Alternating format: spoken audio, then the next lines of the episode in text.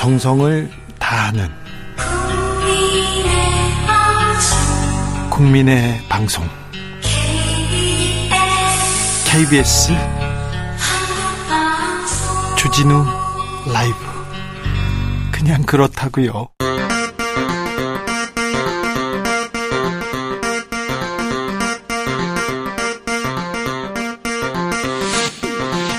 주진우 라이브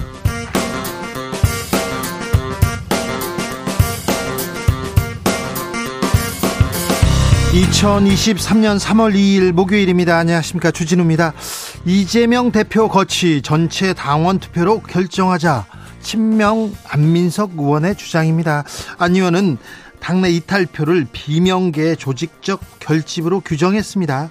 내용에 휩싸인 더불어민주당 분위기 안민석 의원에게 직접 들어보겠습니다.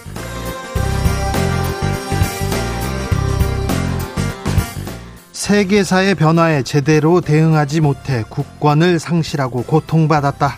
윤석열 대통령의 3.1절 기념사 논란이 되고 있습니다. 민주당은 매국노 이완용 말과 무슨 차이가 있나 이렇게 비판하고 나섰습니다. 일본 현지에서는 윤 대통령의 아, 기념사 어떻게 보고 있을까요? 이영채 게이센 여학원대 교수에게 들어보겠습니다. 미국 정부가 불법적인 외화벌이를 한 북한 기관 그리고 개인을 제재하고 나섰습니다. 북한이 ICBM 발사했는데 후속 조치인 걸까요? 이번 제재 이후에 북한 추가 도발할지 이것도 걱정인데요. 지금은 글로벌 시대에서 살펴봅니다. 나비처럼 날아 벌처럼 쏜다. 여기는 주진우 라이브입니다. 오늘도 자중차에 겸손하고 진정성 있게 여러분과 함께 하겠습니다. 오늘은 3월 2일입니다. 초중고 대학교도 입학식 하는 날 맞지요? 초중고 일제히 아, 마스크 벗고 입학식 열었습니다. 아, 마스크 착용 의무가 해제돼서 대면 입학식을 하는 건 4년 만입니다. 그래서 참 설레는 분들도 많을 거예요. 오늘 입학시키는 아이 입학시키는 부모님들 그리고 학생들 친구들 만나는 학생들 선생님들 많은 설렘과 기대 속에 이렇게 시작했을 텐데 어 저는 초등학교 입학했을 때 그날이 생생히 기억 기억납니다. 선생님 이름도 기억나고요. 저희 옆반 그 옆반 선생님 이름도 다 기억나는데 어 첫날 선생님이 어 친구가 말을 안 들었는데 뺨을 때려 가지고요. 아 이거 학교라는 학교라는 이걸 좀 아, 무섭구나 이런 생각이 들었습니다. 근데 사랑에 네, 살짝 이렇게 그랬겠죠. 네, 네. 아, 나쁜 선생님 아니셨어요. 좋은 선생님이셨는데. 네. 이름은 얘기 안 할게요. 자, 가슴 떨렸던 새 학기 추억, 입학식 기억 있습니까? 아, 보내주십시오. 샵 9730 짧은 문자 50원, 긴 문자는 100원, 콩으로 보내시면 무료입니다. 그럼 주진우 라이브 시작하겠습니다.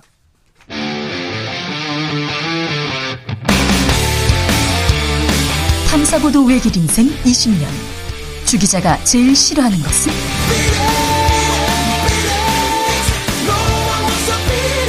세상에서 비리와 부리가 사라지는 그날까지. 오늘도 흔들림 없이 주진우 라이브와 함께.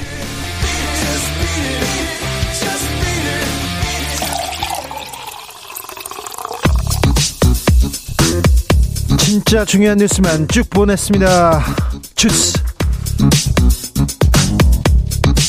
오마이뉴스 박정호 기자 오늘은 특별히 모셨습니다. 어서 오십시오. 안녕하십니까. 아, 윤 대통령의 3.1절 기념사 논란이 되고 있습니다. 네, 여야가 뭐 극명한 반응을 뭐 내놓고 있는데요. 박홍근 민주당 원내대표 오늘 정책조정회의에서 대통령의 3.1절 기념사 참으로 충격적이다라고 얘기하며 이 매국노 이한영의 말, 또 네. 윤석열 대통령의 3.1절 기념사 이걸 예, 비교하면서 무슨 차이가 있는지 모르겠다 이렇게 얘기를 했어요. 국민의힘은 뭐라고 합니까? 네, 정진석 비대위원장은 윤 대통령 기념사 일본이 과거 군국주의 침략자였다는 점을 분명히 했지 않냐. 우리 시대 상황이 변하는 것에 대해서도 우리가 관심을 가져야 한다는 뜻 아니겠냐. 네. 그러니까 미래를 강조하는 모습을 보였습니다. 네, 미래를 강조했다 이렇게 얘기하는데 정진석 비대위원장의 말이 워낙 친일적인 막 원사로 비판을 받았기 때문에 또 이런 얘기가 나오니 또 정진석 비대위원장 말도 또 회자되고 있습니다. 음. 검찰이 김건희 여사 관련 혐의 1년 6개월 만에 1년 6개월 만에 무혐의 처분했습니다. 네, 그러니까 커버나 컨텐츠 관련된 내용인데요. 네. 커버나 컨텐츠는 2018년 알베르토 자코메티전과 2019년 야수파 걸작전을 주관했는데 각각 대기업 10곳과 17곳이 협찬을 했습니다. 근데 이 사이에 윤 대통령이 2018년 서울중앙지검장을 지냈고 또 이 야수파 걸작전을 주관할 쯤에는 검찰총장으로 지명이 됐어요. 이걸 두고 대기업들이 윤 대통령의 직무와 연관해서 이렇게 협찬한 게 아니냐 이런 의혹이 제기가 된 거였죠. 이 무혐의 처분 말고 다른 무혐의도 있었죠? 네, 이건 2021년 12월 전시회 가운데 르 코르비제 전에 관한 이 청탁금지법 위반 혐의였는데 이건 이미 무혐의 처분을 내렸어요. 네. 당시 수사팀은 이 공직자의 배우자 청탁금지법 처벌 대상이 아니다 이런 취지로 기소하지 않았습니다. 김 여사 아, 검찰에서 조사는 했습니까? 네, 두 차례 서면 조사를 했는데요. 2021년 일부 무혐의 처분 내렸을 때 한 번 서면 조사했고 이번에 현재 수사팀이 한 번 더 서면 조사를 진행을 했다고 해요. 예. 아, 그런데 아, 김 여사에 대한 포렌식 절차는 없었다라는 게 검찰 측의 설명인데 아, 왜 그러냐 물어봤더니 다른 협력 업체들을 강제 수사했고 또 그 과정에서 압수된 휴대폰 등 이 포렌식 자료를 확인해서 청탁이 없었다는 걸 파악했다는 겁니다. 그러니까 일률적으로 압수수색하는 게 아니다. 이렇게도 어, 강조를 했는데요. 네. 그러니까 수사 과정에서 증거가 얼마나 확보됐는지 여기에 따라 다 다른 거다. 뭐 일률적으로 강제 수사를 하거나 출석 조사를 진행하진 않는다. 이렇게 설명했습니다. 이재명 대표 오늘도 윤석열 대통령 강력하게 비판했습니다. 사과를 요구했네요. 네, 이게 어, 임순 아, 그 정순신 이 국가수사본부장에 임명됐다가 아, 낭만 이 상황에 대해서 얘기를 한 건데요. 오늘 페이스북에 올린 이 대표의 글을 보면 친윤 검찰공화국의 스카이 캐슬이다. 이런 제목의 글에서 이 드라마보다 더한 현실 아니냐? 검사 아빠가 계급이 돼버린 신문제 사회의 단면부터 이 총체적 인사 참사와 책임 회피까지 현실은 더 지독했다라고 주장을 했습니다. 아, 그래서 윤 대통령은 이번 사태의 대책으로 학교 폭력 근절을 지시했는데 이건 잘못 짚었다. 이건 학교 문제가 아니라 계급 문제다. 아, 부모 잘 만난 가해자가 서울대 입학까지 하면서 승승장구하는 동안 피해자는 극단적인 선택까지 시도하면서 후유증에 시달렸다. 아버지가 고위직 검사가 아니었다면 상상 못할 가해다라고 주장을 했어요. 네. 그러면서 어, 윤 대통령 향해서 직접 피해자와 국민 앞에 해명하고 사과하라 이렇게 주장을 한 겁니다. 아, 경제 상황은 계속 만만치 않습니다. 국제유가 오르고요. 공공요금 따라서 오릅니다. 노동시장, 아, 상황 안 좋아집니다. 앞으로 물가도 걱정이고요. 계속 어려워진다는 그런 분석이 나왔습니다. 네, 한국은행이 물가 여건 변화 및 주요 리스크 점검 보고서를 냈는데요. 이 내용을 보면 우선 국제유가의 경우에는 중국 reopening, 그러니까 중국의 경제활동 재개 등에 따른 수요 확대, 그리고 러시아의 감산 아, 이것 때문에 이 어떤 차질이 더해져 가지고 오를 거다 아, 이런 가능성을 보고 있더라고요. 그리고 공공요금도 인상폭과 시기가 분명하진 않지만 뭐 연내에는 오를 가능성이 크지 않습니까? 아, 유가가 오르면 또 따라 오르죠. 그렇습니다.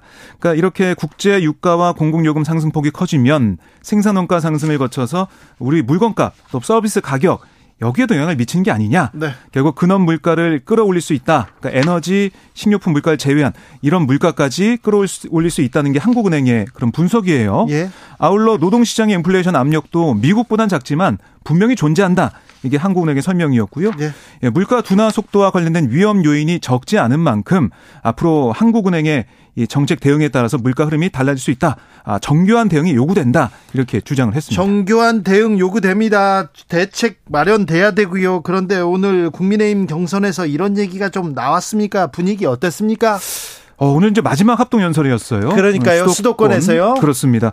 오늘 지지자들이 이 체육관 앞에 모여가지고 뭐 오전부터 뭐 각자 이제 준비한 뭐 사물놀이 하는 이 후보 측도 있었고 피켓을 들고 또 구호를 외치는 이런 후보들 지지자들도 있었는데요. 뜨거웠고요. 아, 그런데 이제 내용을 들여다 보면 어, 특히 이제 당권자들 같은 경우는 그동안 얘기해왔던 그 주장을 반복을 했습니다. 특히 이제 김기현 후보는 계속해서 아, 단결, 아, 단합, 통합 이걸 얘기하면서 이 대통령의 의중을 잘 아, 파악하고 총선 승리를 이끌 사람이 누구냐라면서 지지를 호소했고 안철수 후보 같은 경우는 정순신 사태 이제 보지 않았냐, 낙마 보지 않았냐 이런 비리 혐의가 있는, 그러니까 의혹이 있는 후보가 대표가 되면 큰일 난다 이런 주장을 펼쳤습니다. 아, 청년 최고위원회에서 좀 논란이 계속됩니다. 장해찬 후보한테 사퇴하라 이런 요구도 있었네요. 네, 이게 이제 청년 최고위원 출마한 이기인 후보가 계속해서 장예찬 후보를 겨냥을 하고 있는데요. 경향신문 보도에 따르면 장 후보가 지난 2013년 페이스북에 팀 스위프트라는 모임을 만들고 운영진으로 활동했다고 합니다. 거기 뭐, 뭐 하는데요? 여기가 아, 이 일반 도로에서 drag racing 아니면 뭐 winding. 어 이거 이거 안 되는데. 이 이거 이 아시겠지만은 어뭐 일반 도로에서 못 하는 거잖아요. 도로에서 이렇게 경주하면 안 됩니다. 이 드랩 아 이거 안 됩니다. 와인딩 이거 안 됩니다. 안 됩니다. 그래서 불법인데요. 이와 관련해서 아니 장 후보는 야설 작가 이어서 이젠 불법 레이싱 폭주 서클이냐? 기가 차서 말이 안 나온다. 더 추해지지 말고 이제 그만 사퇴하라. 이렇게 이기훈 후보가 요구를 했는데 여기에 대해 장 후보의 반응은 뭐냐면 불법은 전혀 없었다. 네. 친구들끼리 10년 전에 동호회 활동을 한 거다라고 하면서 동호회가 불법이냐? 이렇게 의혹을 일축하는 모습을 보였습니다. 그리스에서 발생한 열차 충돌 사고 사망자가 더 늘었습니다. 네, 지금 뭐 최소 43명으로 집계가 되고 있는데요. 하지만 지금 수색 작업도 진행되고 있고 또 중상자도 있어서 사망자가 더 늘어날 가능성이 커지고 있는 그런 상황입니다. 그런데 바로 교통부 장관은 사임했고요. 역장은 구속됐습니다. 그렇습니다. 아, 이 코스타스 카라만디스 그리스 교통부 장관 사고 직후에 사임을 했는데 뭐라고 했냐면 억울하게 숨진 이들을 추모하고 존중하는 기본적인 의미다라고 얘기를 해서 네. 아, 좀 우리나라 상황과 좀 다른 모습인 것 같습니다. 네. 음, 주스 박정호 기자와 함께했습니다. 최지영님께서 박정호의 핫스팟 잘 보고 있습니다. 이렇게 마스크 벗으니 훈훈합니다. 아유, 이렇게 얘기합니다. 고맙습니다. 네, 자주 오세요. 네, 자주 오겠습니다. 박정호 기자였습니다. 감사합니다. 입학식 기억나십니까? 입학식 때 어떤 일이 있었나요? 물어봅니다. 5356님. 오늘 아들의 고등학교 입학식 날입니다. 한 살 때부터 혼자서 키웠는데 벌써 고등학생이 되었습니다. 잘 자라준 아들에게 고맙다고 말해줬어요. 아유, 키우느라고 고생하셨습니다. 아, 아들도 이렇게 고맙다고 생각했을 거예요. 0328님, 우리 아들 초등학교 입학했습니다. 신입생이 99명이었는데 이게 많은 편이라니 좀 걱정됩니다. 김환희 초등학교 입학 축하한다. 축하드립니다. 3123님. 39년 전 가슴에 흰색 손수건 달고 엄마 손 붙잡고 국민학교 입학했던 때가 기억납니다. 기억나십니까? 그때는요, 학생이 너무 많아서 오전, 오후반 나눠서 수업했습니다. 그죠? 초등학교 1학년 막 60명 그렇게 그런 반도 있었어요. 0232님, 어, 아버지 손잡고 갔던 국민학교 입학식 생생합니다. 오늘은 손자 유치원 입학식 하고 왔어요. 아이고 축하드려요. 아, 아들 입학식 때 더 설렜나요? 손주 입학식 때 더 설렜는지 그것도 또 기억납니다. 어, 4646님 77년 3월 시골 국민학교 입학하던 날 학교 건물 사이에 놓인 돌다리가 신기해서 뛰어다니다 돌뿌리에 걸려서 넘어져가 이가 부러져가지고 빠졌어요. 아이고 입학식 날이요. 앞니가 빠지다 보니까 선생님을 턴땡님, 턴땡님 이렇게 부르던 아픔. 그래서 제 어릴 적 별명이 합죽이었습니다. 아, 입학식 날 아픔이 있었군요. 그래서 그때 그 아픔 때문에 지금 건강히 잘 계신 거예요. 주진우 라이브.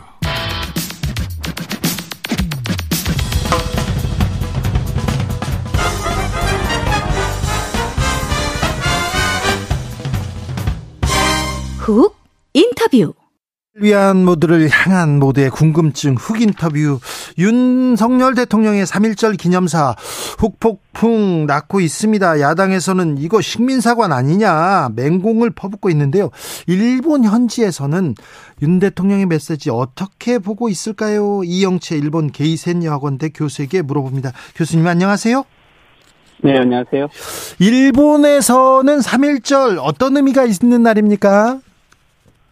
네, 원래 일본에서는 3일 그 독립운동이 있기 전에 28 독립운동이 있었죠. 네, 이, 어, 일본에서 있었죠. 일본에서도 예, 민단 등 여러 단체들도 어, 2월 8일 어, 기념식도 하고 네. 어, 그리고 3월 1일도 어, 일본 시민 단체들이라든지 그리고 어, 대한민국 관련 단체들은 기념식을 하고 있습니다. 그래요? 하지만 일본 같은 경우는 이 8.15 대통령 기념사보다도 3.1절 기념사를 훨씬 더 신경을 많이 씁니다. 예. 이것은 이제 일본에 대한 직접적인 표현이 꼭 들어가고 네. 또 일본의 식민 지배에 대해서 에, 한국의 민중이 직접적인 저항 운동을 했기 때문에 네. 어, 일본에서는 경계하고 좀 의식을 하는 날이라고는 어, 그렇게 봐야 될 것 같습니다.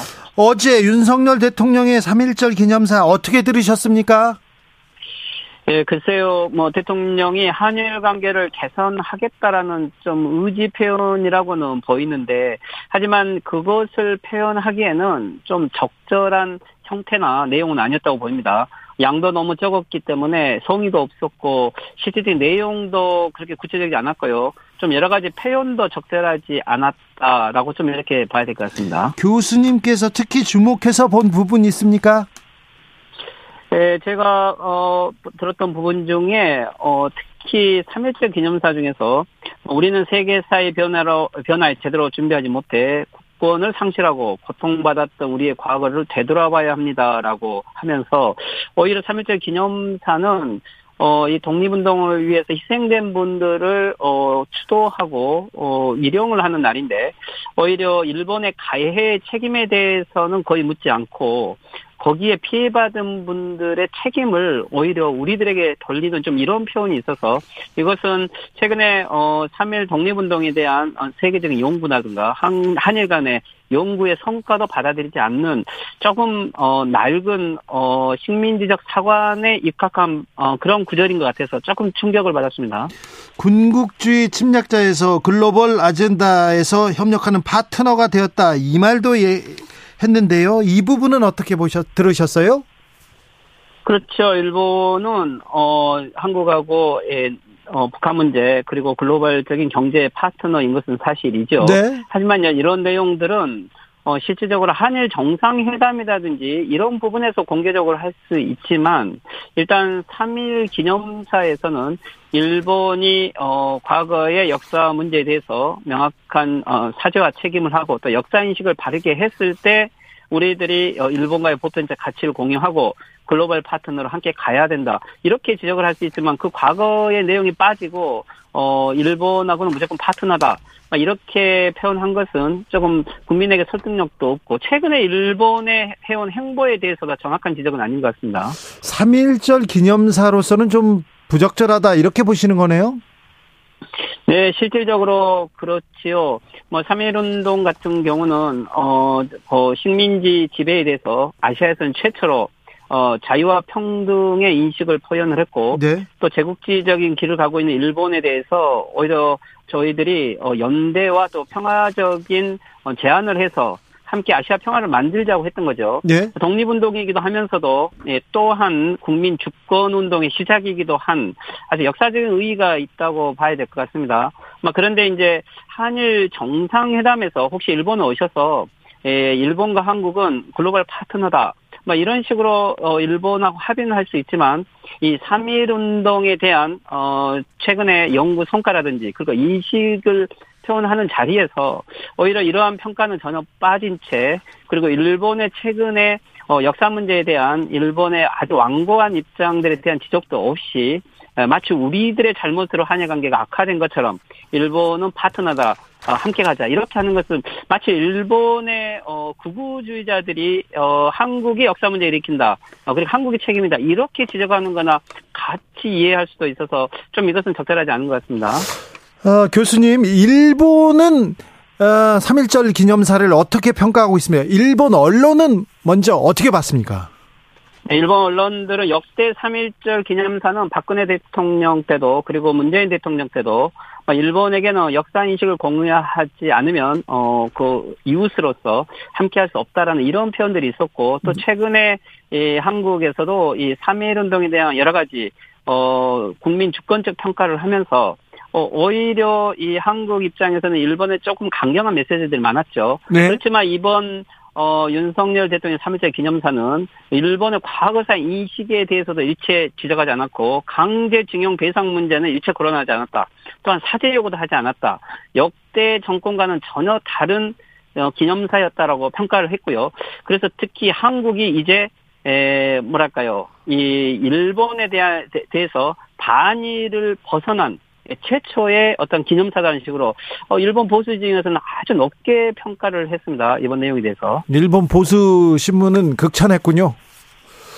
그렇죠. 특히 네. 요미우리 신문 같은 경우는 어 석간 일면에 톱으로 다뤘고요. 네. 한케이 신문 같은 경우는 몇 면에 걸쳐서 어 이번 한국의 3.1 기념사는 어떻게 보면 일본이 요구하는 어 한국이 스스로 자기 역사 인식에 대해서 어 반성을 하고 오히려 일본이 요구하는 대로 어 그대로 이 한일 관계를 정상대로 돌리려고 한다. 어 그렇게 해서 아주 높게 평가하고 있는 것 같습니다. 일본이 요구하는 대로 한일 관계를 지금 만든다 이렇게 얘기합니까? 음, 일본 정부나 정계에서도 그 평가가 있었습니까? 네, 실제 일본 정부 같은 경우는 마스다 관방 장관이 어, 윤석열 대통령의 3일 기념사 이후에 어, 오후에 어, 기자 브리핑에서 어, 한국은 중요한 이웃이다. 그리고 한국이 예, 한일 관계를 어, 정상적으로 어, 개선하기 위해 노력하고 있다. 이런 내용을 이야기를 했습니다. 예. 그것은 일본 정계에서도 아주 바람직하게 받아들이고 있고요. 실제 어떻게 보면은 일본은 한국에 강경한 어, 적대 정책을 써왔죠. 어, 그리고 일체 양보를 하지 않았죠. 그 결과 한국이 스스로 예, 일본과의 관계 개선을 위해서 노력을 하고 있고 이렇게 변화한 모습들을 보면서 일본이 절대 역사 문제에 있어서는 양보해서는 안 된다. 이 원칙을 고수하길 잘했다. 아마 이런 부분에서 아주 만족도가 높다라고 이렇게 봐야 될 것 같습니다. 자, 일본의 소식을 들으니까 좀 자존심 상하네요. 속상하네요. 교수님, 일본에서 윤석열 대통령에 대한 평가는 어떻습니까? 네, 윤석열 대통령 평가는 어 문재인 정권과는 한일 관계가 최악이다라고 했고 하지만요 윤석열 정권은 어 일본과 어떤 가치관을 공유하고 있다. 그리고 일본이 요구하는 에, 한국의 존재 방식 즉 역사 문제는 65년 이미 끝났고 특히 2018년 강제징용 배상 판결에 대해서는 일본이 인정하지 않는다. 이러한 입장에 충실한 한국 정권이기 때문에 아주 높게 평가를 하고 있습니다. 그런 의미에서는 오히려 윤석열 정권이 고립되지 않기 위해서 오히려 일본도 최소한의 조치는 해야 된다. 이런 목소리들도 있는 거죠. 그러면서 오히려 윤석열 정권의 지금 모습이 여론을 무시하고 어 이렇게 적극적으로 나오다가 뭐 경우에 따라서는 또 다시 촛불 데모라든지 예, 안 그러면은 또 정권이 더 약해질 수 있는 것을 오히려 우려를 하고 있는 것 같습니다. 뭐 이런 부분에서는 윤석열 정권을 구출한다고 할까요? 구해줘야 된다는 의미에서 오히려 윤석열 정권을 많이 어, 칭찬하고 잘한다 잘한다 이렇게 이야기를 하고 있는 것 같습니다. 그런데 여기에 오히려 윤석열 정권이 예, 마치 일본의 미디어가 적극적이다고 일본이 양보한다고 생각하면 큰 착각입니다. 그게 오히려 한국이 더 어, 일본에게 많은 양보를 하는 이런 것을 오히려 노리고 있다라고 봐야 될 것 같습니다. 네. 네, 일본 윤석열 대통령 지지율, 윤석열 대통령을 구출해야 된다, 도와야 된다 이런 여론도 있다는 아, 네, 좀 충격적이네요. 충격적이. 지금 그 강제징용 피해자 이렇게 배상 문제 한국과 일본이 어느 정도 합의가 끝났다 이런 얘기도 나오는데 징, 강제징용 문제에 대한 그 일본의 입장은 뭡니까? 실제 강제징용 배상 판결에 대해서 뭐 이 부분이 조금 진척이 있을 거라고 생각하는데 일본 측 분위기는 전혀 그렇지 않습니다. 일본은 이미 어 몇 번이나 이야기를 하지만 65년 한일 협정으로 모든 배상 문제 해결됐다. 2018년 대법원의 강제징용 배상 판결은 일본 절대 인정할 수 없다라는 이 원칙은 전혀 변하지 않았습니다. 예. 그렇기 때문에 한국 정부가 제3자 대의 변제 스스로 알아서 문제를 해결해 주는 것에 대해서 그것은 당연하다고 생각하고 있고요. 하지만 우리는 최소 일본 기업, 즉 배상 기업은 참여해야 된다고 하지만 일본은 현재 어, 보도도 나왔지만 일본 배상 기업은 참여할 생각도 없다. 사죄문도 발표할 생각이 없다라고 하는 거죠. 그렇다면은 최소 키시다 수상이 98년에 김대중 오부치 어, 선언문 같은 최소한의 에, 그 어, 유감을 표명하는 정도만도 어, 일본이 할 수 있는 것이다라고 이렇게 이야기하고 있죠. 그렇다면 지금 현재 3.1절 기념사라든지 그리고 한국 정부가 스스로 대의 변제를 하면서 일본에게 양보를 요구하고 그러기 위해서 오히려 어제처럼 어, 일본의 심기를 건드리지 않는 이러한 어, 기념사를 나온 것 같은데 일본은 절대 거기에 대해서 양보할 생각이 없고 오히려 이런 한국의 입장을 더 만족하게 보고 있는 거겠죠. 아니 독일 비롯한 그 옛날 그 전쟁을 일으킨 제국주의자들은 다 이렇게 사과, 사과하고 사죄문도 나오는데 일본은 절대 사죄하거나 뭐 사죄할 생각이 없다 그런 태도 없다 이런 거네요.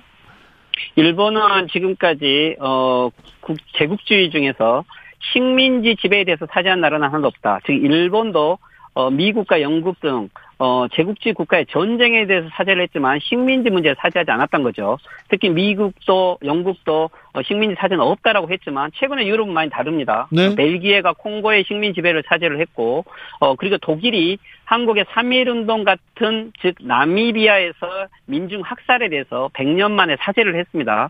어, 실제 유럽에서도 식민 지배를 사죄를 하고 있음에도 불구하고 일본은 이미 사죄는 끝났다. 다음 세대에게 그런 책임을 물려주지 않겠다라고 어, 선언을 했던 것이죠. 그렇기 때문에 일본의 최근의 분위기를 마치 90년대 후반에 일본의 자유주의 세력이 있을 때와 같이 한국의 어, 윤석열 정권에게 호응할 것이라고 생각하는 것은 좀 착각이고요. 오히려 일본의 시민사회는 그래서 더 목소리를 높이고 예. 기업이 배상에 참가해야 된다라고 하고 있는데 오히려 대통령이 이것들을 허용하지 않는 것은 일본의 양심적인 시민 세력들을 배반하는 좀 이러한 어, 기념사였다라고도 할 수 있겠습니다. 교수님 마지막으로요. 올 봄에 후쿠시마 오염수 방류 됩니까? 이거 어떻게 합니까? 네, 일본은 내부적으로 이미 방류 계획을 세우고 있는 것 같습니다. 여기에 유일하게 그래도 반대 목소리를 내려왔던 게 한국 정부였는데 뭐 윤석열 정부가 여기에도 반대 목소리를 내지 않기 때문에 오히려 일본은 이게 지금 찬스라고 생각하지 않겠습니까? 해외에서 반대 여론이 없는데 일본 내에서 목소리를 내기는 더 어렵겠죠. 예. 예 한일 관계는 예, 좀더 어, 아주 진중하게 어, 저희들의 이익을 중심으로 생각을 해야 될 것 같습니다. 네. 아, 윤석열 대통령에 대해서 일본이 매우 긍정적으로 보고 있다는 게 조금 마음이 걸리네요. 아, K837님께서 엊그제 아이와 함께 서대문 영무소 다녀왔는데요. 일제 36년 동안 아픔과 상처는 해결되지 않고 현재 진행형이었습니다. 일본의 사과도 없고 해결도 안 되는데 미래 동반자라는 말이 어떻게 나옵니까? 이런 의견도 주셨습니다. 일본 게이센 여학원대 이영채 교수였습니다. 감사합니다. 네, 수고하세요. 교통정보센터 다녀오겠습니다. 오수미 씨.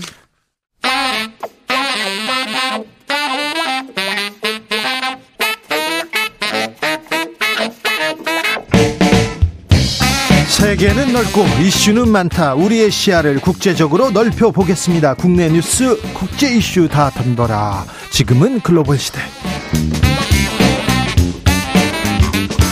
국제적 토크의 세계로 들어가 봅니다. 군사 외교 안보 전문가 김종대 전 의원. 안녕하십니까. 진중하게 인사를 하시죠. 예, 오늘은 엄숙하게. 엄숙하게 예. 하시네요. 네. 의원님, 안 어울려요? 아, 네. 예. 아, 세, 예. 계적인 평론 스케일 임상훈 인문결 연구소장 어서 오세요. 안녕하십니까. 저 윤석열 대통령의 3.1절 기념사 어떻게 들었습니까? 소장님, 프랑스 사람들은 어떻게 생각할까요? 프랑스 사람들은. 뭐 물론 프랑스 언론에 이런 게 나오지는 않지만 제가 프랑스 언론인한테 물어봤어요. 아 물어보셨어요? 프랑스에서 이렇게 얘기하면 큰일 난다고. 아 거기는 아 진짜 하다 하다 이제 대통령 입에서 이런 말까지 나오나 싶은 그런 생각으로 들었습니다. 예, 지금 그 역사 의식의 결여인지 아니면 일부러 그러는 건지 저 진짜 모르겠어요. 이게 흔히 우리가 비교되는 것이 2차 세계 대전 때에 예. 어쨌든 독일도 침략국이었으니까. 그러니까요.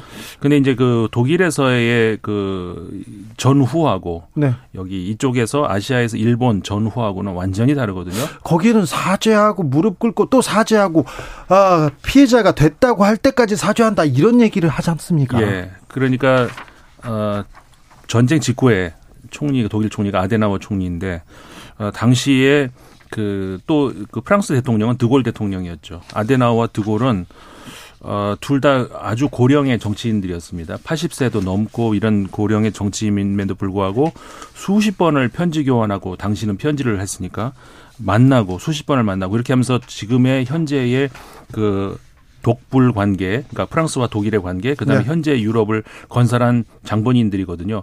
그렇게 했었던 그걸 표면적으로 보면은 아 우리도 그래야 되는 거 아니야 싶지만 아데나워는 어떤 인물이냐면은 끝까지 이 저 나치에 저항하고 그것 때문에 감옥에도 가고 그 이후에 이제 나치를 완전히 몰아내고 새로운 독일을 만들어서 말씀하신 것처럼 그 이후에는 정권이 바뀔 때마다 기민당이 하던 삼인당이 하던 간에 정권이 정권과 무관하게 계속해서 미안하다, 미안하다, 미안하다 됐다고 해도 미안하다. 네. 그리고 그 폴란드에 가서 미안하다. 최근에까지도 그현현 총리까지도 계속 그렇게 하고 있는 것이죠. 정의와 양심에 지금 호소하는 건데요. 만약에 프랑스 정치인이 세계사의 변화에 제대로 준비하지 못해서 국권을 상실하고 고통받았다 이렇게 얘기한 예가 있을까요? 그거는 마치 아니 저는 이렇게 생각하면 돼요. 어 무슨 뭐 길거리에서 어 포획 폭행을 당했는데 성추행이나 당했는데 네가 옷을 그렇게 입으니까는 당한 것이다. 이거랑 똑같은 거예요. 이 가해자 논리죠. 그런데요. 아, 윤 대통령의 3.1절 기념사를 보고 미국에서 음. 즉각 이렇게 환영한다, 매우 지지한다 이런 논평이 나왔어요. 그렇죠. 미국은 원래 옛날에 웬디 시어머니 그 말을 제일 많이 하는 것 같은데 한국이 값싼 민, 족주의 감정 이런 데 어떤 끌려다닌다고 노골적으로 비난도 했고 과거를 이제 묻고 한미일 그 안보 공동체 준 동맹을 만들어서 중국을 견제하자. 이 얘기거든요. 네. 그러니까 바로 이번에도 환영 지지 성명이 나왔고 어 그런 것들을 봤을 때 과거에 지소미아 그 한일 군사정보 보호 협정도 사실은 체결한 그 바람잡이 역할은 미국이 했던 겁니다. 네. 에, 이러 이번에도 이 경축사에 이어서 이제 어 과거사 문제는 가급적 덮고 앞으로 한미일 군사 협력 쪽으로 더욱더 가속화하려는 그런 어떤 또 하나의 트리거 방아쇠가 당겨진 거다 이렇게 보고 있을 것 같아요. 아, 참. 얼마 전에 한미일 군사훈련 하는데 또 일본 해라고 하고 또 일, 일장기를 달고 독도 주변에서 이렇게 훈련하는데 굉장히 속상했거든요. 그러니까 이 문제가 굉장히 복잡해집니다. 말은 쉽지 만약에 독도 인근에서 사태가 발생했을 때 이거 한미일 협력이 됩니까? 옛날에 2019년에 러시아 비행기가 독도 영공을 지나가니까 예. 우리 공군이 출동해서 퇴거 조치해 버렸거든요. 예. 그런데 일본에서 즉각 항의 성명이 나오지 않았습니까? 여긴 우리 영토인데 왜 한국 공군이 방어하냐? 아이고 그래요. 어, 예, 그래가지고 그때 난리 나고 같은 시기에 그 동해에서 우리 초계함하고 어, 우리 그 구축함하고 일본의 초계기가 대치하는 사건도 벌어져가지고 네. 진실 게임이 또 벌어지고 난리 났었거든요. 그래서 지금 이런 지정학의 논리가 다 살아있는 가운데서 무엇을 협력하자고 하는 것인가 이 점을 앞으로 눈여겨봐야 되는데 저는 미사일 방어라든지 대잠수함 훈련이라든지 이런 부분이 앞으로 굉장히 가속화되고 더 나아가서는 저 중국에 대한 모종의 이제 대화도 시작될 것 같아요. 그 굉장히 놀라운 것이 자, 이 최근에 부승찬 전 국방부 대변인이 쓴 책에서 한 네. 가지 네. 공개된 사실이 뭐냐면은 작년에 그 한미 국방장관 회담, 재작년이네요. 그때 조 로이드 오스틴 국방장관이 우리 서욱 장관한테 얘기한 거는 대중국 working group을 구성하자. 어, working group도 나왔네. 양국 국방부 간에. 예. 예. 근데 문재인 정부에서는 거절했다는 예, 거예요. 예. 그러니까 이런 겁니다. 그러니까 작년 12월에 일본이 그 국가안전보장 전략서를 개정을 해서 화제가 됐는데 거기에 주된 위협이 중국으로 나와요. 북한이 예. 아니고. 그러니까 이제 중국을 상대하는 강대국 정치에 기원하겠다는 게 일본의 입장이고 예. 이제 큰 지정학적 변수가 생긴 거거든요. 이렇게 큰 프레임에서 놀겠다는 거니까 이 협력의 내용이 단순히 북한 핵미사일 방어겠냐는 거예요. 아, 그것보다 뭐 네. 대중국 쪽으로 결국은 갈 가능성이 높아 보이는 협력이 고래 싸움에 우리가 네. 지금 끌려 들어가는 거 아닙니까? 뭐 고래 싸움이라 어, 근데 우리는 새우 정도는 아니고 네. 뭐 돌고래 정도는 됩니다만은 그런데 이 저기 뭐냐 일본이 이미 주적을 중국이라고 저렇게 천명하고 국제사회에서 또 유엔 안보리에서 러시아 퇴출을 얘기하고 있는 말하자면 강대국 정치에 귀환한 새로운 모습을 보여주는데 여기에서 일본하고 협조한다는 게 무슨 의미입니까? 단순한 대북한 문제입니까? 대중국 문제입니까? 이런 부분이 아직 해결이 안 돼 있는 거예요. 무섭습니다. 아니, 그러니까 저는, 저는 뭐 이게 중요한 얘기는 아닐 수도 있지만은 아까 이제 우길기 얘기가 나와서 갑자기 생각이 들었어요. 우리나라에서 일본하고 그 같이 군사 훈련을 하면서 일본 그 욱일기를 단 배가 버젓이 동해 앞바다 왔다 갔다 하는 그런 와중에 그 최근에 그 프랑스에서는 축제가 하나 있었습니다. 니스 카니발이라고 네. 되게 유명한 네. 세계 3대 카니발이잖아요. 그런데 그 니스 카니발에서 그뭐 행진을 할 거 아닙니까? 네. 그러면 자유의 여신상도 나오고 뭐 이것저것 나오는데 거기 욱일기가 그려져 있는 그런 조형물이 하나 지나갔어요. 예. 이거를 뒤늦게 발견한 주최 측에서 당장 치우라. 그래가지고 바로 첫날 치워가지고 그거를 이제 바꾼 우길기를 지운 아, 그걸 가지고 행진을 했던 거거든요. 네, 네. 프랑스에서는 네. 그런 일이 있고 한국에서는 동해 앞바다에서 우길기 달고 일본 배들이 왔다 갔다 하는 그게 지금 우리가 살고 있는 현실입니다. 음. 상징적인 또 장면이라고 볼 수 있네요. 아, 우리는 경제가 지금 걱정인데 그래서 이제 어, 오늘부터입니까? 이제 중국하고도 이렇게 PCR 검사 없이 왔다 갔다 하게 하고 이렇게 조금 교류를 하기 시작하는데 아유 참 걱정이에요. 음. 어, 미국이 북한 제재 어, 네. 강하게 들어갑니까? 네.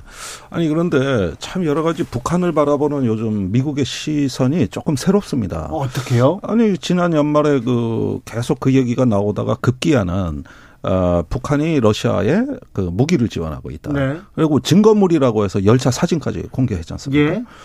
그러면은 그렇게 이 화물 열차를 대량으로 러시아에 북한이 포탄 같은 거 미사일 같은 걸 실어 날랐다면 그러면 지금 돈바스 지역에서 그 전투가 아주 격화돼 있는데 거기서 북한 무기 몇 개는 발견이 됐어야 되잖아요. 아, 그, 그, 그 찾을 수 있잖아요. 네. 아, 그거 뭐 써먹으려고 갔지 전시용으로 갔겠습니까? 그렇죠. 그렇다면 당연히 지금쯤 전투 현장에서 그게 나왔어야 되는데 없어요 그거는 또. 아, 아 예 없습니까? 아니 아무리 외신을 봐도 그런 소식이 안 들려요. 예, 예. 그렇다면 의문이 이거예요. 왜 미국이 저럴까? 예. 그래서 북한을 일단 러시아하고 분리시키려는 견제구거든요. 네. 그러면은 지금 저기 여러 가지 이렇게 무역해서 중동, 아프리카에 가 있는데 계속 북한의 어떤 무역 그 무기 밀매 추적하고 있고 이러다 보니까 그 북한에 대해 가지고 이제 묶어두려는 전략인 것 같아요. 그러면서 네. 사실 그 화물 열차 위성 사진 공개한 데서 이면에는 또 뭐 한 가지 이런 게 있습니다.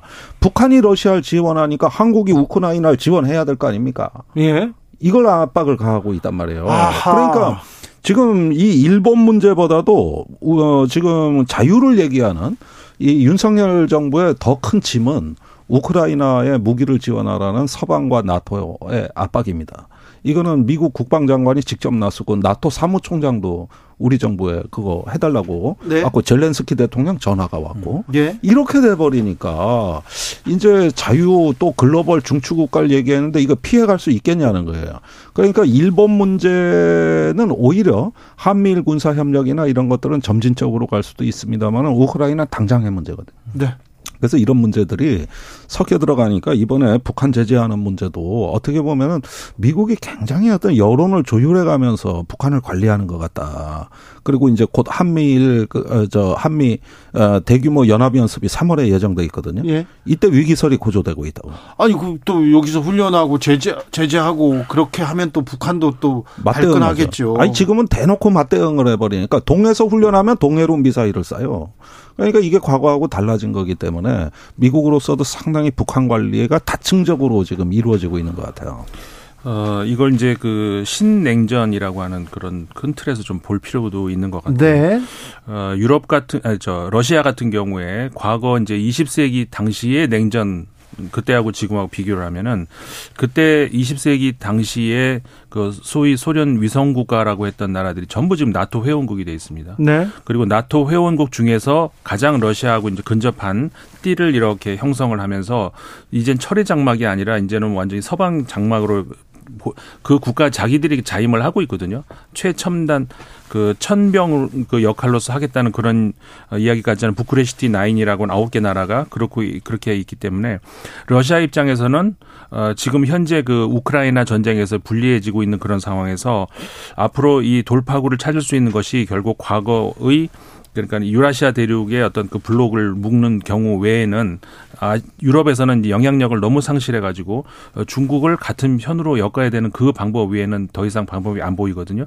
미국은 이거를 이제 간파를 했을 거고 그렇기 때문에 계속해서 어, 중국이 아직까지 그 러시아의 무기를 제공했다는 증거가 없거든요. 예. 미국도 물론 했다고는 안 해요. 할 수도 있, 할것 같다. 마라 계속 지금 압박하잖아요. 그렇죠. 할 수도 있다 이렇게 얘기를 하고 있는데 계속해서 그러니까 러시아와 이게 가까워질 수 있는 중국 그것을 견제를 하면서 이제 끊어 놓으려고 하는 것에 이제 현재로서의 그 우크라이나 전쟁에서 그 좀 긴그 그 안목으로 봤을 때 이제 사활을 걸고 있는 것이기 때문에 그 김종대 의원님 말씀하신 것처럼 그 북한의 러시아와의 그 연계될 수 있는 그런 가능성 이것을 차단하려고 하는 것 이것도 역시 그 큰 틀에서 그, 그 미국의 그, 그 대러시아 전략 다시 말하면 그 다시 말하면 그 신냉전에 대응하겠다는 그런 전략 그 차원으로 봐야 되겠죠. 만일에 말이죠. 네.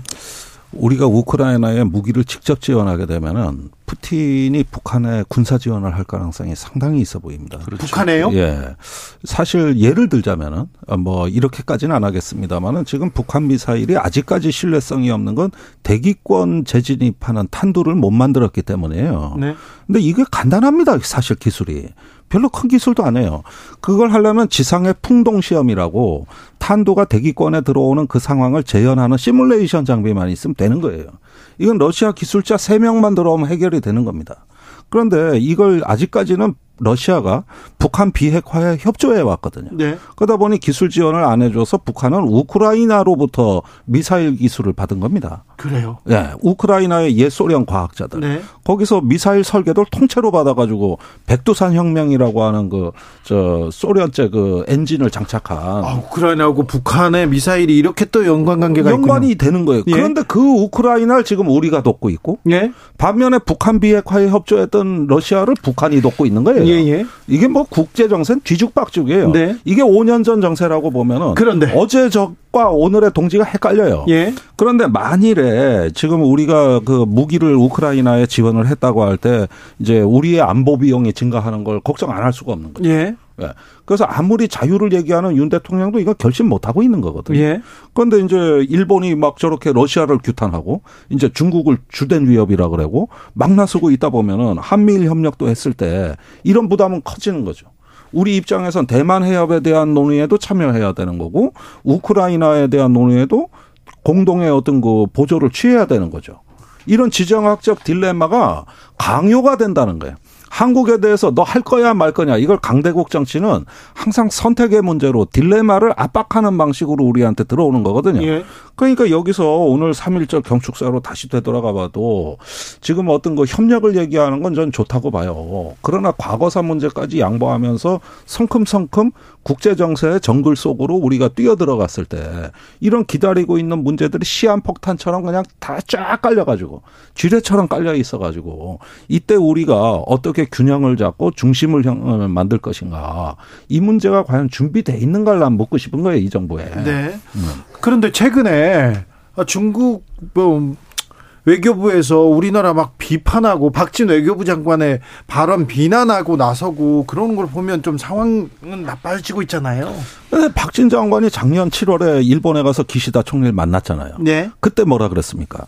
저기 이 징용 노동자 문제를 우리 정부가 저, 저 재단을 만들어 가지고 정말 최선을 다하고 있으니 일본 정부도 좀 성의도 보여달라. 네. 이랬거든요.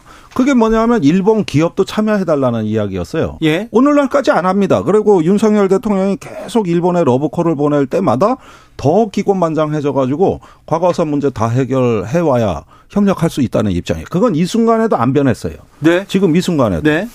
그러면은 도대체 이렇게 몇 번 우리가 접고 들어가는 게 이게 작년에도 우리가 얘기했던 어떤 그 협력의 가이드라인을 일본이 거부한 거고 지금 또 그러고 있고 이렇게 되는데 이제 협력을 얘기한다는 과거사 문제를 한국 정부가 다 이제는 다 부담한다는 뜻이거든요. 그리고 한미일 협력으로 간다. 이렇게 만약에 된다 그러면은 굉장히 심각해집니다. 문제가. 네. 그러면 대만 문제, 우크라이나 문제 이런 짐들이 다 한국 정부의 어깨 위에 올라탄다는 거죠. 큰 숙제로 다 가오고 있습니다. 그런데요, 이, 이거, 이거 가다가 이 문제는 좀 물어보고 싶은데 최근 서방에서 중국 그 동영상 플랫폼이죠. 틱톡 아, 이걸 틱톡. 계속해서 그 금지하고 있습니다. 못 쓰게 하는데 왜 이유가 뭡니까? 어, 틱톡이 이제 가장 대표적으로 그 전면에서 이렇게 그, 그 당하고 있는 건데 네. 사실 그 중국에서만 나와 있는 그 우리가 많이 사용하는 줌도 마찬가지고 네. 그런 것들이 좀 그 보안상으로 어, 허술한 건 사실입니다. 그리고 네. 허술한 그냥 허술한 정도면은 뭐 그런가 보다 하겠는데 그 안에서 이제 저기 취해진 정보들이 그 사실 북 저 중국 같은 경우에는 그 일반 기업이 뭐 저, 정부하고 따로 놀 수는 없는 그런 나라인데 이게 수많은 정보들이 중국 정부로 들어갈 수 있는 그런 문제 그거를 제기하고 있는 건데 그거는 그 그래서 이제 유럽 같은 경우에서도 국제 기구 같은 데에서는 줌을 점점 안 씁니다 이제 그 팀스인가 뭐 이런 하여간 다른 걸로 이렇게 점점 바꿔 나가고 있거든요. 아, 그래요? 네. 근데 그런 것이 이제 대표적인 것이 이제 그 아까 말씀하셨던 그 틱톡, 틱톡이 이제 네. 바로 이제 그 문제로 지적이 되고 있는 것인데 방대한 양의 그 개인 정보들이 중국 정부로 들어갈 수 있는 그런 위험은 실제로 있는 것 같습니다. 자 그런데 말이죠. 이 틱톡이 뭐냐 하면은 작년 4월에 우크라이나의 젤렌스키 대통령이 한 얘기가 있어요. 예. 우크라이나 시민의 가장 큰 동맹군은 틱톡이다. 아 그래요? 네. 그 틱톡에서 러시아군의 만행에 관한 영상들이 다 퍼진 거예요. 아. 그러니까 이게 전 세계 여론을 결집했고 네. 우크라이나에 대한 지지로 연결된 거거든요. 네.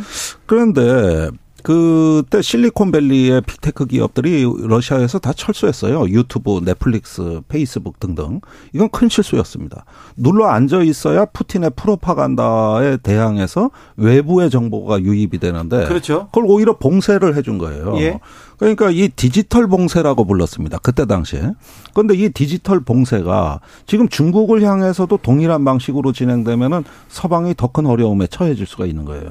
정보는 연결돼 있어야 되고 자유롭게 유통이 돼야 되는데 중국 정부를 점점 도와주고 있단 말입니다. 네. 지금 푸틴을 도와줬듯이 만일에 그때 유튜브나 그 big tech 기업들이 러시아에서 철수 안 했더라면 네. 지금 어쩌면은 푸틴이 정치적 부담이 훨씬 컸을 겁니다. 그럴 수도 있네요. 네. 이게 미국의 진보 단체들이 하는 이야기예요. 네네. 네.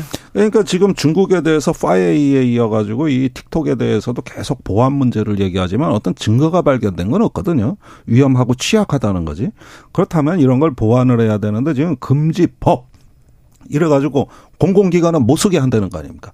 그러면 이제 점점 그 사회에선 퇴출이 된다는 얘기인데 결과적으로 이것이 디지털 봉쇄로 연결돼 가지고 중국 정부를 도와주는 역할을 하는 건 없냐? 네. 이렇게 좀 접근을 해서 유연하게 이 문제를 다뤄야지.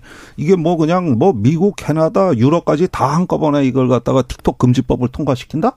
저는 좀 이거 굉장히 지금 뭐 전략적인 실책 아니냐. 이게 디지털 봉쇄가 되는 거 아니냐. 그렇죠. 정보는 흘러야 되는데 그래야. 일단 흘러 넘쳐야 그래도 서방이 그 관리할 수 있다는 거예요. 특별히 민주주의, 자유주의는 이게 정보가 이게 넘쳐나야 되는데요. 두 가지 문제가 다 있긴 있는 것 같아요. 예. 사실 그 틱톡뿐만 아니라 지금 디지털 기술 같은 경우에는 전자 통신 기술 같은 경우에는 우리 휴대전화에서 많은 정보들을 기술적으로는 얼마든지 빼나갈 수 있는 그런 게 돼 있지 않습니까? 그렇기 때문에 이제 그런 것에 대한 그 대비는 당연히 해야 되는 것이고 그리고 아까 이제 예를 들어서 러시아에 가 있던 그 서방의 많은 그 기업들이 나온 음. 것하고 어이 서방 그 국가들로 들어가 있는 틱톡을 퇴출하는 거하고는 조금 방향이 다르니까 음. 또 그것도 또 생각해 볼 음. 문제인 것 같아요. 갑자기 생각나서 묻고 싶었어요. 두 분한테. 세계 경제 어렵죠. 국제 위기가 온다고 경제 위기가 온다고 합니다. 전 세계. 뭐 위기보다 침체 내지는 둔화. 네. 뭐 자, 침체 둔. 근데 다른 서방 선진국들이요. 괜찮다. 생각보다 괜찮다. 이렇게 해서 뭐 어, 뭐라고 해야 되나 경제 성장률 성장률도 좀 올라가고 뭐 좀 낫다 이렇게 물어봐요. 외국에 있는 사람들한테도 이렇게 물어보면 미국에 있는 친구들, 유럽에 있는 친구들 어 생각보다 나 작년보다 나 나아지고 있어 이렇게 얘기하는데 우리는 음. 이 침체 속에서 더 나빠지고 있어 이렇게 생각하는 사람들이 많습니다. 경제 지표도 마찬가지고요. 네. 이거 왜 그럴까요? 그래서 뭐 제가 경제학자는 아닙니다만 그래도 김종대는 알것 네, 같아서 뭐 경제학관 나왔어요. 네. 네. 그런데 아, 경제학 전공하셨잖아요. 아, 그 김종대가 모르는 게 없어요. 네. 자, 네. 그러니까 이 회복력이라는 관점에서 관리된 것이 아니라 네. 자꾸 어떤 이념과 가치 중심의 외교에 편중되다 보니까 네. 자꾸 이 경제 문제에 있어서 유연성이 떨어지는 겁니다. 우리나라가. 아니 인도 태평양 전략 탈 중국 누가 한 얘기입니까? 우리 정부가 작년에 한 얘기예요. 네. 그러니까 이럴 때일수록 줄 서는 것보다는 살피기 위주로 갔어야 되는데 저는 어쨌든지 간에 작년 바이든 방한 이후에 우리가 안보 논리가 경제 논리를 압도하는 식으로 이렇게 시장의 논리를 자꾸 그 무시하는 쪽으로 이렇게 어떤 전략의 추와 균형이 바뀌었다는 거. 이 부분이 국가의 취약성으로 연결이 됐다고 보는 거예요. 사실은 이런 문제들은 그렇게 급선화할 문제가 아니었던 것이죠. 그렇죠. 네. 그렇죠. 뭐, 그 상대적으로 또 그런 것도 있을 것 같아요. 그 코로나를 지나면서 어, 유럽 서유럽 같은 경우가 정말 피해가 컸거든요. 네. 그 미국도 물론 마찬가지고 어 그러면서 서서히 회복이 되는 되면서 상대적으로 그 서유럽이나 미국 같은 경우에는 어, 피해의 어떤 그 체감이 어, 어 나아지네, 나아지고 있네 이런 식으로 이제 좀 왜냐하면은 그 그나 그 당시에 워낙에 시달렸기 때문에 네. 상대적으로 우리 같은 경우에는 어 코로나 전국을 굉장히 슬기롭게 잘 극복을 한 축에 속하죠. 예. 그렇기 때문에 그 이후에 상대적으로 우리는 더 나빠지게 느껴지는 그런 것들도 분명히 있을 것 같고요. 아니, 슬기롭게 잘 극복했으면 더 조금 회복력이 탄력성이 또 어, 살아나야 될 텐데. 그 뭐 정권이 네. 바뀌었으니까 그거는 뭐. 그러니까 그 다음에 프로그램이 진행돼야 될 때 이제 정부가 교체됐고, 예. 그다음에 2년과 가치 외교란 말이 실용 외교란 말을 압도해 버렸습니다. 실제 지금 외교부에서 실용 외교 란 말을 안 써요. 그러면서 전부 그 가치 외교, 이념 외교, 민주주의와 규칙에 기반한 국제 질서를 얘기하고 있거든요. 그러니까 이게 법률적 세계로 보는 거거든요. 음. 그런데 경제는 그렇지가 않습니다. 음. 경제는 그렇게 경직돼 있지가 않아요. 물과 같은 거거든요. 그런 점에서 일단은 우리가 국제 정세를 제대로 이해하고 준비를 갖췄는가도 중요하지만은 일단 대안은 태도가 올바른가를 한번 점검해 볼 필요가 있고 네. 당장 올해가 고비입니다. 이제 대기업들 그 반도체만 중국에 30조 투자했는데 네. 뭐 어떻게 그건 나옵니까? 위기에서 리더십이 발휘돼야 되는데 참 걱정입니다. 김종대, 임상훈 두 분 감사합니다. 고맙습니다. 감사합니다.